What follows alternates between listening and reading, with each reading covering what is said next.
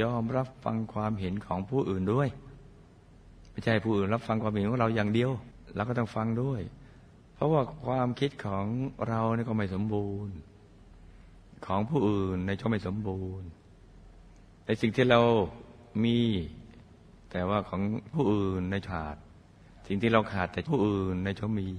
แล้วก็มาจอยกันซะนี่ไงรับความเห็นซึ่งกันและกัน ก็จะอยู่เย็นเป็นสุขอย่างนี้นะ